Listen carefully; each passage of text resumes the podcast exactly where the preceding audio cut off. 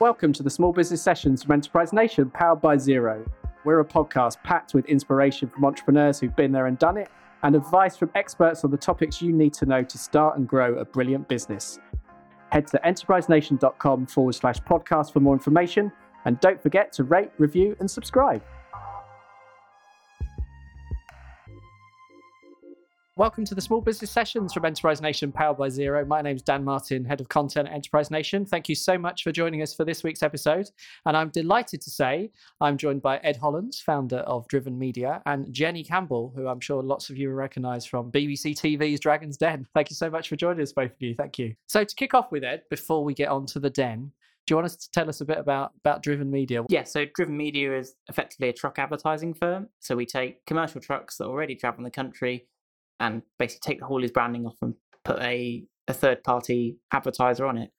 Um, for hauliers, they save money, they earn money, and they get free telematics. And for brands, they reach a space that they can't reach, you know, through traditional means. Um, and we try to bring a level of accountability. So you've got to do a minimum drive time, um, social media, sort of sharing it, spotted photos, GPS tracking, all that kind of stuff. So where where did this idea come from? Quite an unusual idea, simple but unusual. But the best ideas often are. So where where did you have this idea from?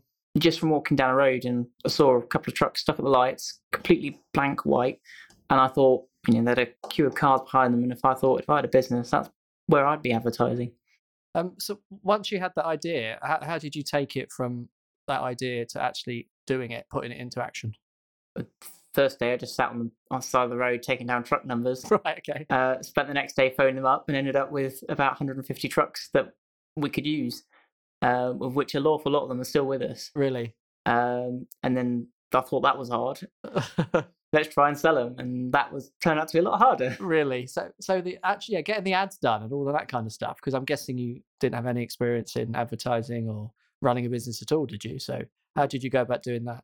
Uh, well, to be honest, I just kind of asked my hauliers, how do you change the curtains? And through their suppliers, I spoke to them, found out how it worked, and kind of had a had a map of how I would do it. And then we won our first campaign. It turned out to be nothing like I thought it would be. right. Really? In what sense? Why, why was that? Just the way it worked, like the logistics of, you know, hauliers don't want to leave lose their trailers for ages. And I was thinking, oh, they'd go to our supplier, they'd get the curtains taken off, they'd get the new ones put on. That just wasn't work because they just there's no way they could spare the trailer, spare a driver, or pay for the fuel to get up there. So that's where it thought of, okay, we'll have to go to the haulier. And some of them have garages, some of them don't. So we, you know, sometimes we end up with doing sort of five sets of installations, and when it's booked, I've got no idea who's fitting it because we've got to go and find the mm. person who can fit curtains. And I mean, we normally bring the vinyl installers with us, um, but it's it's a lot of juggling. Mm. So Ed, before you got the funding from Jenny on Dragon's Den, how were you paying for all this? How were you financing the business? Uh, from a young age, I've always wanted to run my own business. So I, every time I worked somewhere, I'd have a savings pot that I couldn't touch. And when I got to the end of uni, I kind of accessed what I could and put that in the business. And then over the course of 12, 18 months, I basically put the same in just to support the business and keep it keep it moving because it's it's a long journey from having this idea to convincing someone that you're the right person to do it, convincing the haulier as well that I can be trusted. I'm not going to ruin their truck. Mm um, and kind of getting them to work. Yeah, exactly. So, at what point did you decide it was time to go in the den, and why did you decide it was time to go in the den? Just someone said, the problem you've got is exposure. When you think of advertising, that you know, if you'd given me hundred answers and never have say truck, yeah, so you've got to get out there, get on a national platform and shout it, um, and hopefully enough people will come to you and say, "Oh, that's a really good idea," mm. which is basically what happened. Exactly. So, Jenny, bringing you into the conversation now. So, when Ed first walked into the room and pitched, what were your initial thoughts on on the business idea? I think uh, first and foremost, I look at the individual. So here's a young man who walks into the den looking petrified, as most of them do. Um, I've invested in young people probably since uh, around about 2010 when I bought my own business out of um, Royal Bank of Scotland. And I've always had a leaning towards helping young people to be even better than they think they can do. So I guess Ed fitted that profile for a start when he walked, walked through the door, looking quite young and fairly nervous. And then as he pitched the business idea, I thought, actually, this is this is actually really simple, despite all the complex, you know, moving parts of it. And it reminded me a bit of my business. I think I actually said it um, on the TV in that my business of cash machines were metal boxes which had branding on them. It happened to be my branding, but we did play around with whether to put advertising on it. And to me, this is the same thing. It's just moving metal boxes, they're moving billboards that you need advertising on. So you you only um, have two parts of the business model you know a willing advertiser a brand a high street brand a commercial player whatever uh, and then you need fleets of trucks to be able to pair them up you know there's always plenty of money in advertising. It's just convincing those potential customers that this is a moving billboard which gets x number of views and and that's where it also came over in ed's pitch how he could give the um, potential customers data showing them you know, where their tr- where the trucks are how many views they're getting. And so it's much more intelligent, really, than walking out of a railway station and seeing a static billboard when you don't really know how many people have looked at it and what has happened as a result. So mm. it's bread and butter stuff, really. And I saw the opportunity to use my network of um, potential customers uh, and Ed's, Ed's expertise. There's a business there that he started. It's about 18 months old, but uh, you know, there's not many, not too much competition in the space either. So it was at a nice stage to just, you know, get involved and help him to accelerate it. Mm. We obviously only see like a tiny proportion of on TV of what happens on the actual show. Like I've spoke to several Dragon's Den investees, pitchers, and they say, "Oh no, no, it goes on for two hours, three hours." So what was it like the full pitch? What what sort of questions were coming back? You know, and the what was it like in the den, both of you, during that couple of hours? How long did it last? Was it two hours? It was just short of two hours for me, but it did, right. it felt like ten minutes because I went in first thing in the morning. I walked out going, "Why am I hungry?" And they were like, "It's twenty to twelve. That's why you're hungry." Been there for like two hours. Right. Um, but there was so much going on as I was so trying to earn. I wasn't really, you know, I didn't think I'd get an investment. I was trying to get nuggets of knowledge that I could use to grow the business. Mm. But I walked out there, go pretty much remembered five things. You know, Peter said I was too young, so I was quite determined to prove him wrong. Deborah said I got my numbers wrong, which yeah, I knew what the percentages, but I, I had completely overlooked that they want to know the actual figures. Yeah. Uh, which I'm still learning, is numbers and data is critical to run a business. Mm. Um, Tej said if it ever failed, he'd offer me a job. Mm. That's a good backup, isn't yeah. and then obviously Jenny invested, and then Touker tried to bring me to London, um, but I was quite quite happy in Derby and still in the Midlands right. now. Did Touker offer an office and a, that's what he was offered? Isn't it? Yeah, he? he? was an office and a team and a, a website developer. Jenny, what are your thoughts on because it's when we we all watch it and n- the numbers thing comes up all the time. And, and we have like Enterprise Nation members who review the episodes for us and to pull out lessons. And one of the lessons is always know your numbers. Mm. And is it, do you think it is the nervous about being in there or not? Nothing, you know, against Ed, but is it generally small business owners are not great at understanding the numbers? well, it's one or two things, isn't it? It's either what you said that small business owners, particularly at the early start of the journey, they are more in the concept and bringing the idea to market and so on. And they're not at the stage where they have to get to, which is understanding are they making money from this? You know, I think you get a bit starry eyed uh, around, oh, I've sold this many and I'm doing this much business. Yes, but are you making any money? And do you have any cash in the bank? So there's that early stage sort of um, uh, learning, learning stages and naivety in, in a way versus genuinely, I do see uh, quite a lot of times the just the blank expression as it, it's hugely pressurized in that den. You know, I, I can only empathize with those uh, uh, uh, entrepreneurs either coming out alone like Ed or coming in twos or threes and then facing these five chairs, uh, five people in chairs, and a very warm uh, sterile environment. And I think their minds go blank sometimes, especially the more you get interrogated. I think, and, and maybe you give a slightly wrong answer somewhere, and then you wind yourself into a bit of a hole as well. so, uh, but you know, we get we get there in the end, and I think even if you don't know your numbers, you can get as an as an investor, I can get beyond that by understanding the bigger the bigger picture. Mm-hmm. You know, of course, we want we would like to know the numbers, but. Mm makes good TV if they don't, doesn't it? I was just about to say that. It does make good TV. Maybe we could all see the full two hour edits. One yeah. day they'll be leaked. Um, well, I, th- I, think that's the thing is just because they made an offer in the den, then you've got to go through diligence. So everything I've said, I've got to back up. If the numbers have to stack up, and that's if I don't know my numbers in the den, that's where you'll see them. Um, and you know the the detail you go to is what you should walk in there with. Mm. But you know, I, I'd not raised before, so I didn't know quite know the level of detail that it needed to go to.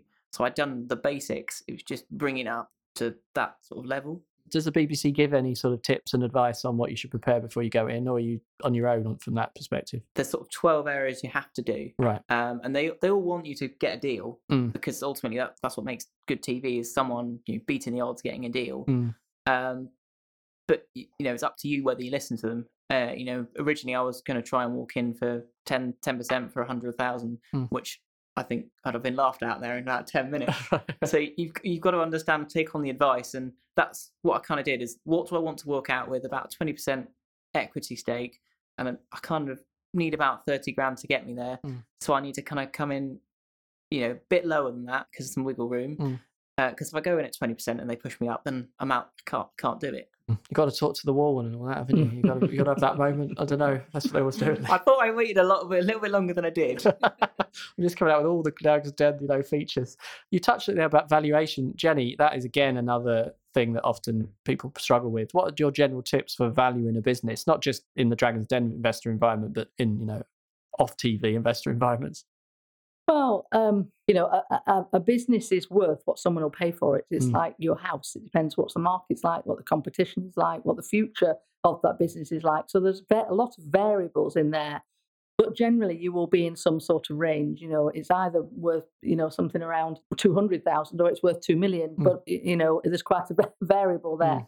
And so, accountancy wise, you would- you would take the turnover figure or a profit figure and put a multiple on it. That's what generally you're paying for. You're paying for future years' revenues um, that are already embedded in the business. But over the, over the top of that, you believe you can grow it, and so therefore it's worth paying for those two or three years' revenues or, or profit because you can improve them. Improve them. I think you know I smile when the invest when the entrepreneurs come in with their wacky valuations because there's a certain amount of well I would probably do that as well as long as it's not so ridiculous it's you know pointless because you're only going the, the dragons are only going to beat them down from there. Yeah. So there's a bit of gameplay. You know, they've got to start high to be able to come down, um, but they've got to want to negotiate as well because there's nothing worse than them sticking to that and not being prepared to negotiate at all. You know, very quickly turned off by that. So it's a balance between the negotiation and just freezing us out in the first place by being, you know, too stubborn. Yeah, exactly. So you got the deal. Jenny said she's in. What happens after that? Because, like you say, you know, it's not just what happens on the show. Then, then there's the due diligence that has to happen. So, how, do you want to talk us through what happens after the, the Yeah, so- TV? Yeah, so on the day it was, you know, I was the first of probably two, three, you know, that are pitching for that morning session. So you're kind of taken off and, well, not locked in a room. You you can't really go anywhere because the other entrepreneurs can't know you've got a deal. You're on your own basically. And I couldn't talk to anyone about Dragon's Den. Uh, uh, you know, the the I rang Tara. She picked up. Graham, the other investor, it just couldn't get hold of him, and you know everyone else that knew what was going to Dragon's Den just wouldn't pick up. So you can't sit down, you can't work, you're just too jumpy, and then you obviously you get taken to see Jenny, and I got some lunch, and then shipped off back back down to Nottingham, um, and then just waiting for Jenny's team to get in touch to go through what Jenny needs to see from us. Mm. Um, managed to get through all the due diligence and get the deal sorted, and then Jenny's on board. There's a very intense period of due diligence Yeah. after afterwards. That has to be. So my commercial director uh, watch, watches that whole film back, the whole two hours, Right. Okay. and, and ticks off everything that he said and checks it for reality. Um, then he pulls in your documents, your shareholders' agreements, your accounts, and so on. And we just checked everything is as it should be. We check uh, what the market is, whether we believe we can grow this business. So there's, you know, the Den investment is e- effectively a handshake, but there's still probably two to three months worth of work before the ink goes on the paper and the cash goes in the bank. Exactly. Wow. Yeah. So, how often do you see each other? Like, how involved? Because I hear different stories on uh, Dragon's Den. You know how involved investors are, but you two, from what I see on social media, you seem to talk to each other quite often. You meet quite often, We've got we've got a WhatsApp group which is where we share sort of news as it's happening, right? and then we try and meet quarterly for a, a board meeting or just a general catch up. I mean, I was very clear um, from the beginning that I wanted to be hands on with my businesses. Regularity as and when they need it, but I would be hands on myself. Not everybody operates that way. You know, if they've got a lot more businesses or other businesses and teams behind them, then they'll have a different model than that. And, you know, maybe I would have done if I was still running my own business, but I just sold my business the previous year, Mm. free agent, and wanted to get my hands dirty on Mm, things. So okay. this is the stuff I love. So, yeah, when I invest, you get me. yeah. yeah, which is great. Is that what, you, like you said, you invested in? How many was it invested in? I from the Den? invested on uh, eight over two series. Right. Okay. And then we go into due diligence, and a smaller number than that actually make it through due diligence. right. But the ones you are now with, are you Yeah. a similar level of in, involvement? Yeah, absolutely. Yeah. Of course, I would always want to do a quarterly board meeting, and we have, uh, you know, I see the management accounts every month, and we have telephone calls and, and WhatsApp conversations, Mm. and and I like to support all of them on social media platforms. I'm always retweeting their Mm. stuff, and Ed's got an interesting little advertising campaign running on some of his lorries at the moment, which might have my face on them. I've seen that. Yes. Yeah, yes. there's 14, it's ever growing. Great. The Hauliers love it. Oh yeah. Use your drag. Use the Dragon's Den brand. You got to use I that. think that's and your called brand. Where's Jenny? yes. Are people spotting Jenny around the UK? There's a few. We need a need a few more. So if you do see one of your journeys, Okay. let us know. All right, let us know if you're listening on this podcast. You've seen Jenny on a truck. Let, Yeah. us, let us know. yeah. So You weren't dreaming. so Ed, so far, what what have you sort of learned from, as well as the money, obviously? What have you learned from Jenny? What sort of advice, what benefits, advice has Jenny provided you that you maybe changed the way you're doing things, how you've improved the business? Um, I think there's sort of several key areas. Um, sort of who you get around you, the the sort of supporting team. So obviously, you've got Jenny and Graham, who are my investors, but also accountant, lawyer, and a few other people banking. So you've got the support ready to for you to scale and grow, uh, and and the processes, etc. You know, being have you know a process that you can hand to someone if you're busy, and they can just follow it from one to ten and get the same result. It's invaluable because at some point I'm gonna have to step back and let someone manage sales, someone manage produ- production, you know, someone do the counts, and it's all got to work. And I've got to be able to check in on it at any point and know, you know, it's, it's, it's going the right direction. There's no, there's very few mistakes. Mm, exactly. Um, Jenny, obviously, like you said, you sold your business just before you joined the Den, but you've got quite an interesting business story because you you bought you bought the business out, didn't you, from RBS, and then turned it around and resold it. Do you want to tell us a bit about that experience? Like, because you were in RBS for Yeah, I, I had 30 plus years um, in NatWest and then RBS. Loved my banking career until the wheels span off in 2008. And uh, I wasn't very proud to call myself a banker at that stage. And I happened to be running a subsidiary of theirs, which was a cash machine division. Uh, I was asked to sell the business because it's no longer a core asset. And that's, I've never sold a business before, but put the right people around you, accountants and lawyers. And I learned that trade for a year, didn't find a buyer that matched what the bank wanted. And and then a light bulb moment where I thought, well, maybe I'm enjoying this more than I would be if I went back to, you know, an ivory tower in the city of London, as I called it. So, yeah, we managed to get that deal together and bought it in 210. I've been running it since 2006. And then I ran it for another six years um, until I decided at the 10 year point it was broadly about time for it to go back into a big corporate that could give it more financial support, technology support, etc., which is what it needed in that payment services uh, business. Plus, I wanted to go and do other things as well, um, like I'm doing now. We found a nice exit for the business, which kept everybody's jobs in the same location, so that was nice. Mm. Um, and yeah, and so I came out of that and had no idea Dragon's Den was going to come along, but had always been a fan of it since it started. And Right. given the opportunity to join it, I went for a screen test, and and there we are. I You are. landed in the chair. Yeah. What, what what did you learn from your experience then as an entrepreneur that you've um sort of passed throughout that? 10 years I, I think first first of all i realized how much i had learnt in the bank um, across sales operations risk management financial management budgetary control all of those i realized when i went into that business that needed a vast amount of turnaround work because it had come from a startup in 2000 something that was bought by rbs in 2004 uh, and it was internally it was in a huge mess and we had to kind of just roll our sleeves up and I call it corporatize it because it needs processes and policies and procedures to be able to run every day. Otherwise, it's crazy. Um, and you can't deliver the products and services to the customers um, properly. So we had to, you know, so I realized that all the skills I'd learned, I was able to apply to this small business, which I did. So I called it the sort of repair stage. And then it needed reinventing because it was in a declining market. So we needed to change some things in how the business operated. Um, I, I'd also been very comfortable. I'd, I'd learned how to manage people and manage large teams, and so that was a skill I brought with me. So I would say thank you to you know my banking career. I was able to take that into a business and apply all of those disciplines, and then use all my financial knowledge to you know get some finance to buy it and, and that sort of thing. And then you know having run the business and exited it, I could then you know, banker turned entrepreneur, I could use all those skills to take into multiple businesses now. So hence, you know, Ed's business and my other businesses I got from the den. You're applying the same principles really. I usually start from a financial perspective because that's my core. So I always say to my den businesses, who do you bank with? Have you got a relationship manager? Have you got some facilities because you need money to grow? And usually they've got some non-named contact at a bank and no facilities. And we start from there. I move them to, uh, you know, my my banker. They have a name. They get an overdraft facility, you know, and that pressure is off. And and other businesses, you know, take them into invoice discounting facilities, etc. So you need money to grow. Yeah. You know, if you haven't got cash, you can't grow. So that's the first thing I start with. And then we start looking about how to grow sales and, and how to deliver those sales, which is important as well. Profitably as well. There's no Profitably, good Ed. He's well trained, Good isn't point. no point. Ed likes growing. doing business with uh, that doesn't really make you any money sometimes. It's just look. It's, it's the processes. It's having the process to go. Yeah, we can do that one. No, that doesn't make money, so we don't want to even Mm. attempt it. Yeah, yeah, that's good. It's good. Um, Jenny, what are your thoughts generally on the UK as a, p- as a place to start a business? Is there enough support out there?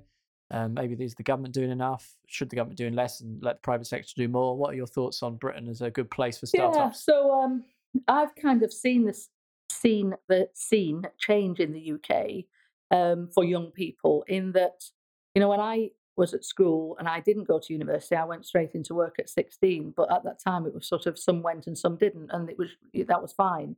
But then, as my own children have grown up, we had this huge push to send everybody to university, even if they didn't know what they wanted to do um, uh, and and that bothered me really when my boys were teenagers because certainly one of them probably didn't need to go to university, needed to get into work. But equally, I saw um, that at that time, around about 2010, the corporates were still recruiting graduates, and you know which university and which degree and all of this sort of thing. So you were having to tick those boxes. Whereas since then, certainly, you know, I think this is a, a, a positive output from the recession you know, we've really seen UK entrepreneurship come back. And it is okay to leave school at 16, 18 and go into work. And there are apprenticeship programs and there are entrepreneur programs. Uh, Ed and I have just come from the NatWest Entrepreneurial Hub at Angel in London, where he has a desk and I have a desk, and he's also on the same program in Birmingham. So, and there's all lots of those entrepreneur, you know, startup programs that you know you can get help on how to set up and, and run a business, sort of 18 month supported programs. So I think there's an awful lot of help out there. And also, I believe, I think youngsters more than ever want to be their own bosses. The world has changed from wanting a 30 or 40 year uh, career. I've seen, I've seen that. Um, however, I also say when I'm doing keynotes from the stage that I think a lot of these youngsters who want to be an entrepreneur, that's sort of code language for I want to be a millionaire by the time I'm 30. And it doesn't happen like that.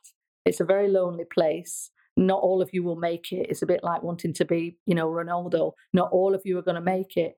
And I actually think some of these youngsters ought to go to work first and probably go to work in a, a small and medium business where they will learn how a business works. You know, when I had my cash machine business, I brought both my boys into the business for 12 months each.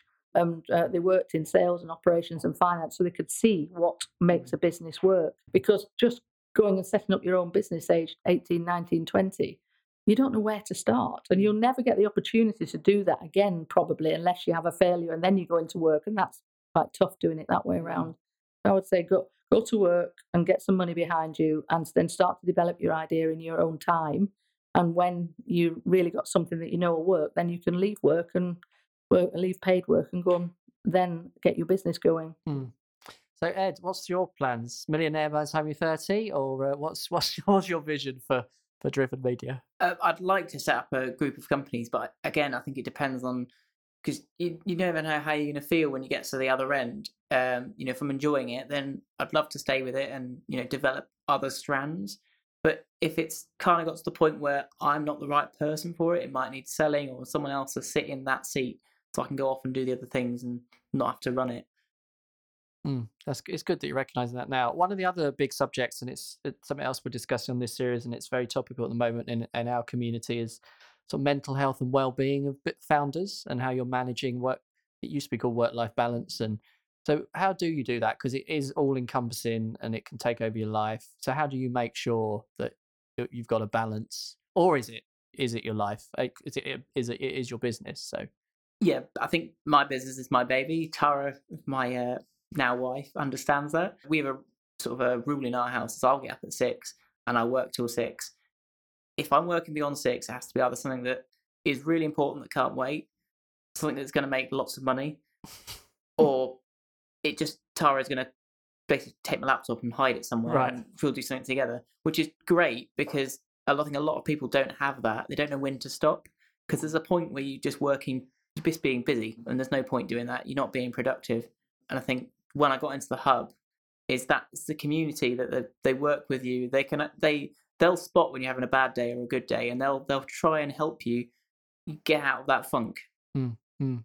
And Jenny, just finally, can I ask, what, why did you decide you wanted to leave the den? Okay, so after two series, I got um, you know eight potential businesses, and as I said earlier on, when I invest in businesses, I invest in businesses personally. So you've got me personally with eight businesses plus some other projects and charitable work I'm doing outside of that. I really didn't want to have 16 businesses and spread myself too thinly. And so, hand on heart, I couldn't look at entrepreneurs coming through the doors and think, I want another one, I want another one, I want another one. I didn't want another one at that stage. So, two series was enough for me so I can concentrate on those businesses that I'm working with and my charitable work with Prince's Trust, which is important to me. That's about helping disadvantaged young people to get into long term work. So, I work with them. And uh, do you know what? Taking a bit of time out for home and dogs and Yeah. family and that sort of thing, which is important to me. I've worked. Um, I've worked forty years since I was sixteen, um, and so I want my portfolio to be the right balance of things now, sort of that work-life balance that we were talking about. I'm still very busy, but in a portfolio of things that don't drive me to an office every day Yeah. Or a TV or studio. a TV studio. And just, I know it was finally, but you're watching? Have you seen the new series? What do you think of the new no, Dragon? I, I, I, I, I Oh. haven't, and I never used to watch myself either. okay. And it's funny, uh, bit- uh, you hear film stars like to say that when they up walking up the red Yeah. carpet to walk, watch a premiere, they've not watched the film themselves. Yeah. So it's a bit weird watching yourself. You're highly critical. Yes. So probably best not to. Right. Fine. Well, I will still watching. Well, thank you so much, both of you, for joining us. I love this investee investor relationship. It's really good to see, particularly on when you've seen it on TV. But wish you all the very best for the business and you too, Jenny. Ed and Jenny, thanks for joining us on the Small Business Sessions. Thanks, Dan. Thank you.